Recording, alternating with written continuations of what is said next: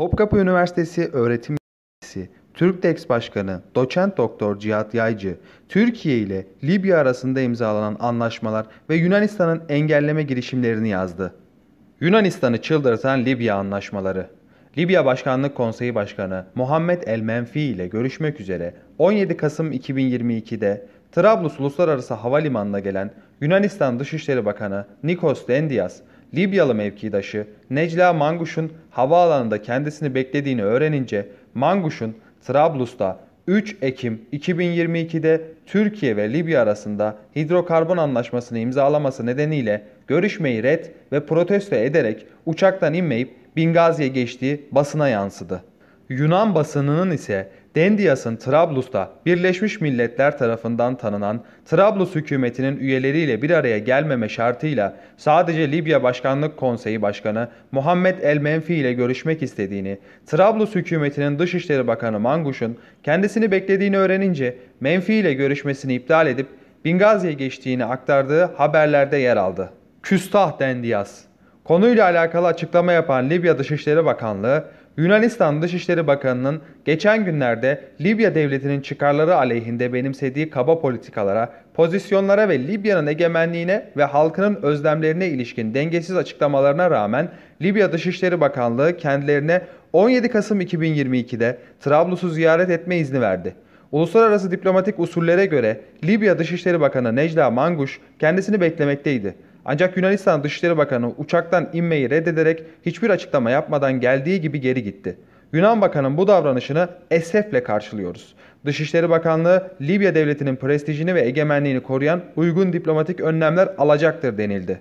Bingazi'de Hafter ve Tobruk Meclisi ile Türkiye ile yapılan 27 Kasım 2019 tarihli Deniz Yetki Alanları Sınırlandırma Mutabakat Muhtırası ve 3 Ekim 2022 tarihli Hidrokarbon Mutabakat Muhtırası'nın iptali ve bunların yerine Yunanistan ile anlaşmalar imzalanması yönünde görüşmeler yapan Dendias'ın umduğunu bulamadığı da anlaşılıyor. Bugün size Yunanistan'ı çıldırtan bu anlaşmalar sürecini anlatmak istiyorum. Altyapısı 2009'da başlayan Libya ile anlaşma süreci. Türkiye ile Libya arasında deniz yetki alanları sınırlandırma anlaşması süreci, Türkiye ile Libya arasında karşılıklı kıyılar olduğu ve uluslararası hukuka uygun olarak bir deniz yetki alanları sınırlandırma anlaşması imzalanmalarının mümkün ve her iki devletin faydasına olacağını ortaya koyarak 2009 yılında bilimsel makale olarak yazmaya başladığım Doğu Akdeniz'de deniz yetki alanlarının sınırlandırılmasında Libya'nın rolü ve etkisi makalesi ile başlamıştır. Ekim 2010 ayı içerisinde üst düzey bir toplantıda da bu çerçevede o dönem başbakan olan Sayın Cumhurbaşkanı Recep Tayyip Erdoğan'a bu konuda hazırladığım haritalarla birlikte bir sunum yapılmıştır. Bu sunum sonunda kendileri bir an önce Libya tarafına bu anlaşma teklifinin götürülmesinin uygun olacağını belirtmiştir. Kaddafi'nin devrilmesiyle duraksayan süreç. Mütakiben 2010 Kasım ayı sonlarında o zaman başbakan olan Sayın Erdoğan'ın Libya'yı ziyareti esnasında iki ülke arasındaki deniz yetki alanlarının sınırlandırılmasına yönelik önerilerimiz bizzat Sayın Başbakan tarafından hazırlanan haritalar üzerinden Libya lideri Kaddafi'ye anlatılmıştır. Sayın Kaddafi ile Sayın Erdoğan her iki devlete de ciddi deniz alanları kazandıracağına inandıkları bu anlaşmanın imzalanması hususunda mutabık kalmışlardır. Her ikisi de bu anlaşmanın imzalanması konusunda kendi bürokratlarına talimat vermişlerdir. Ancak bu karşılıklı kararlılığa rağmen hemen akabinde Libya'da yaşanan iç karışıklıklar ve Kaddafi'nin devrilmesi nedeniyle o zaman bu anlaşma imzalanamamıştır. Aradan geçen yıllarda bu konuyu resmi ve gayri resmi toplantı, konferans, makale, söyleşi vesaire ile hep gündemde tutmaya gayret ettim. Nihayetinde Libya'da tekrar konjonktür müsait olduğu ve benim de Deniz Kuvvetleri Kurmay Başkanı olduğum esnada önce 2018'de yazmaya başladığım Sorular ve Cevaplar ile Münhasır Ekonomik Bölge Kavramı isimli bir kitabı Mayıs 2019'da yayınlayarak konuyu kısa, öz ve anlaşılabilir şekilde kamuoyuna anlatmaya çalıştım. Kamuoyu farkındalığı oluşmasında bu kitap bayağı etkili olmuştu. Daha sonra 2010 yılı bilimsel makalemi esas alarak Libya Türkiye'nin denizden komşusudur isimli bir kitap yazdım. Bu kitap gerçekten kamuoyunda çok etkili olmuş ve Libya ile MEP anlaşması fikri ilgili tüm çevrelerce benimsenmeye başlanmıştı. İşte tüm bu gelişmelerin yaşandığı 2018-19 yılı içerisinde Libya ile MEP anlaşması fikrime büyük destek veren rahmetli gerçek yerli ve milli bir insan olan Özdemir Bayraktar'ı büyük saygı ve şükran ile anıyorum.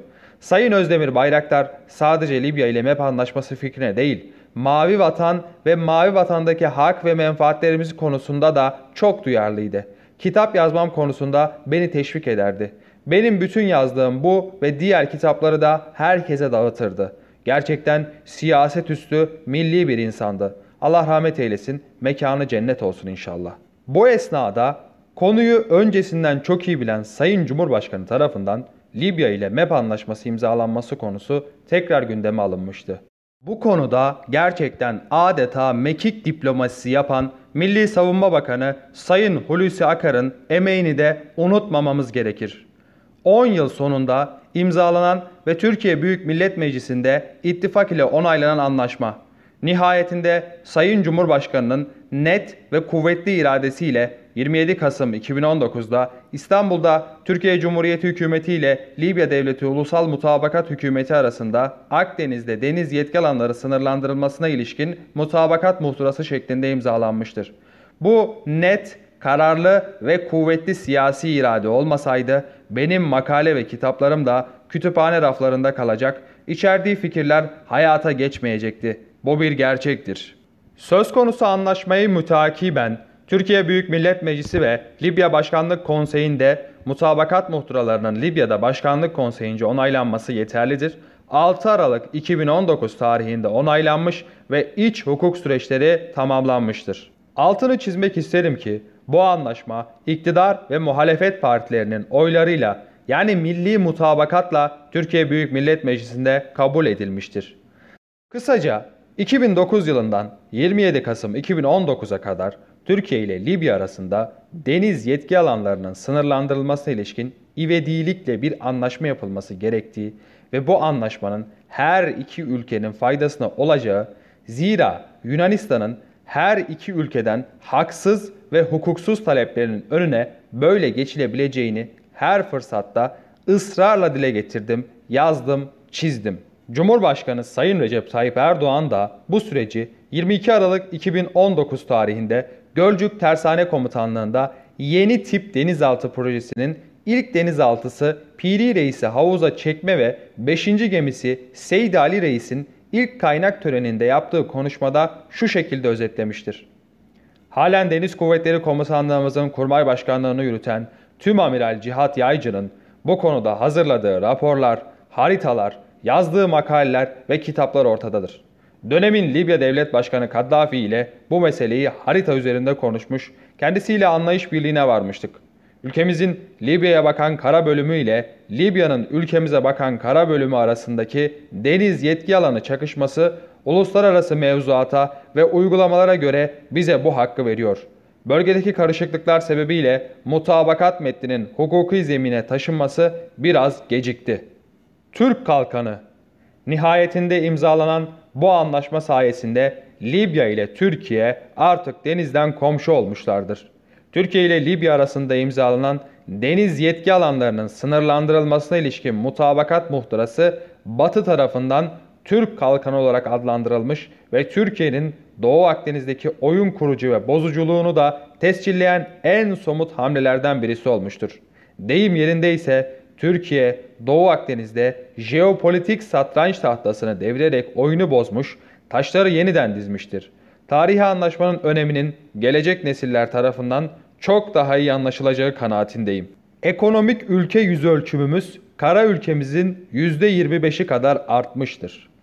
Bu anlaşma ile Türkiye'nin Doğu Akdeniz'de hakkı olan 189 bin kilometre karelik deniz yetki alanının yani MEB'inin batı sınırı çizilmiş, böylelikle ekonomik ülkemizin yüz ölçümü kara ülkemizin yaklaşık 783 bin kilometre kare olduğu düşünüldüğünde %25 artmıştır. Türkiye ve Libya bölgede durum üstünlüğünü ele geçirerek enerji jeopolitiğine doğrudan etki etmiş ve deniz yetki alanlarının sınırlandırılmasında kritik kazanımlar elde etmiştir. Uluslararası kamuoyuna hukuk ve diplomasi araçlarını kullandığımız mesajı verilmiştir. Libya, Yunanistan ile yapacağı anlaşmaya nazaran 40 bin kilometre kare daha fazla deniz alanı kazanmıştır. Libya, Yunanistan ile yapacağı bir anlaşmaya nazaran 16.700 kilometre karelik ilave deniz alanı kazanmıştır. Gelecek dönemde Libya, Türkiye ile yapılan anlaşmanın temel esaslarına dayanarak Yunanistan ile bir anlaşma yaptığında bu kazanç 40 bin kilometre kareye kadar yani 4 Kıbrıs adası büyüklüğüne çıkabilecektir. Libya'nın kazandığı bu alanda trilyonlarca dolarlık doğal gaz olduğu söylenmekte ve hatta bilinmektedir. Libya, Yunanistan ile yapacağı anlaşmaya nazaran daha fazla bir deniz yetki alanına sahip olmuştur. Eğer Libya bu anlaşmayı Türkiye yerine Yunanistan ile imzalasaydı 4 Kıbrıs adası büyüklüğündeki ve zengin doğal gaz yataklarının bulunduğu bu deniz alanı Libya'nın değil Yunanistan'ın olacaktı. Bu anlaşma ile Libya gelecek nesillerinin refah ve güvenliği için büyük bir kazanç elde etmiştir. Bununla birlikte bu anlaşma diğer Doğu Akdeniz devletleri için de örnek olmuştur. Mısır, Libya ile yapılan anlaşmasının benzerini Yunanistan yerine Türkiye ile yaptığı takdirde deniz yetki alanı kazancı yaklaşık 21 bin kilometre kare, Filistin ve İsrail'in birlikte kazancı ise Güney Kıbrıs Rum yönetimi ile yapılan anlaşmaya nazaran yaklaşık 5 bin kilometre kare daha fazla olacaktır. Yunanistan'ın çıldırması, hezeyanları ve küstahlıkları Deniz yetki alanları sınırlandırılmasına ilişkin mutabakat muhtırasının imzalandığı 27 Kasım 2019 tarihinin hemen ardından Yunanistan elindeki tüm imkanları Türkiye ile Libya arasında imzalanan muhtıranın bertaraf edilmesi için harcamış ve harcamaya da devam etmektedir. Çünkü Yunanistan'ın sözde Sevil haritası ile elde etmeye çalıştığı hedefleri çökmüş ve Libya'dan gasp etmeyi düşündüğü 40 bin kilometre kare deniz alanı elinden kayıp gitmiştir. İşte bu çerçevede Yunan yetkililerin son 1-2 yıl içinde yaptıklarından ve söylediklerinden örnekler. Yunanistan Başbakanı Kyriakos Mitsotakis 6 Nisan 2021 tarihinde Libya Başbakanı Abdülhamit Dibeybe'yi ziyaretinde Libya'nın komşusu Türkiye değil Yunanistan'dır.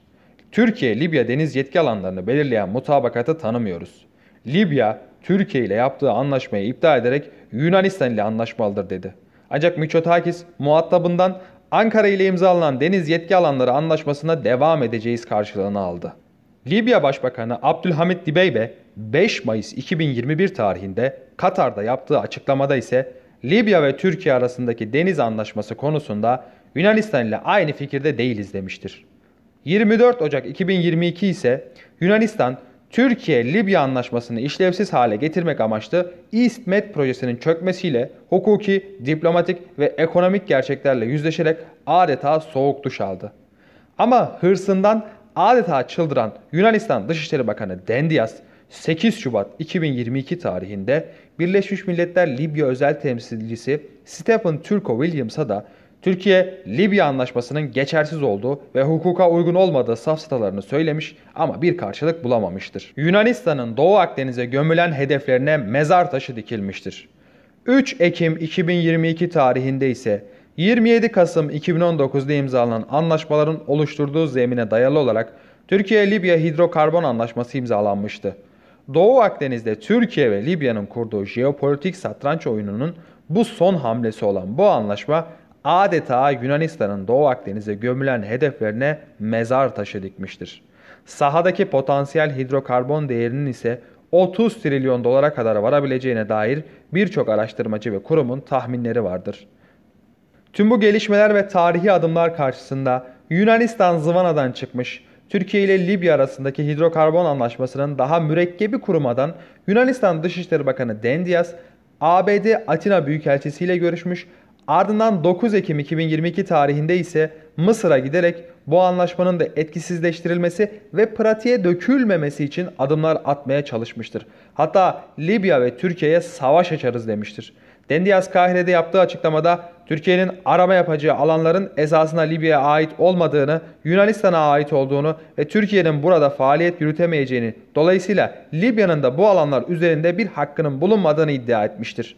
Bu esasen Yunanistan'ın Libya hak ve menfaatlerini hiç dikkate almadığının Libya'dan deniz alanları talep ettiğinin itirafıdır.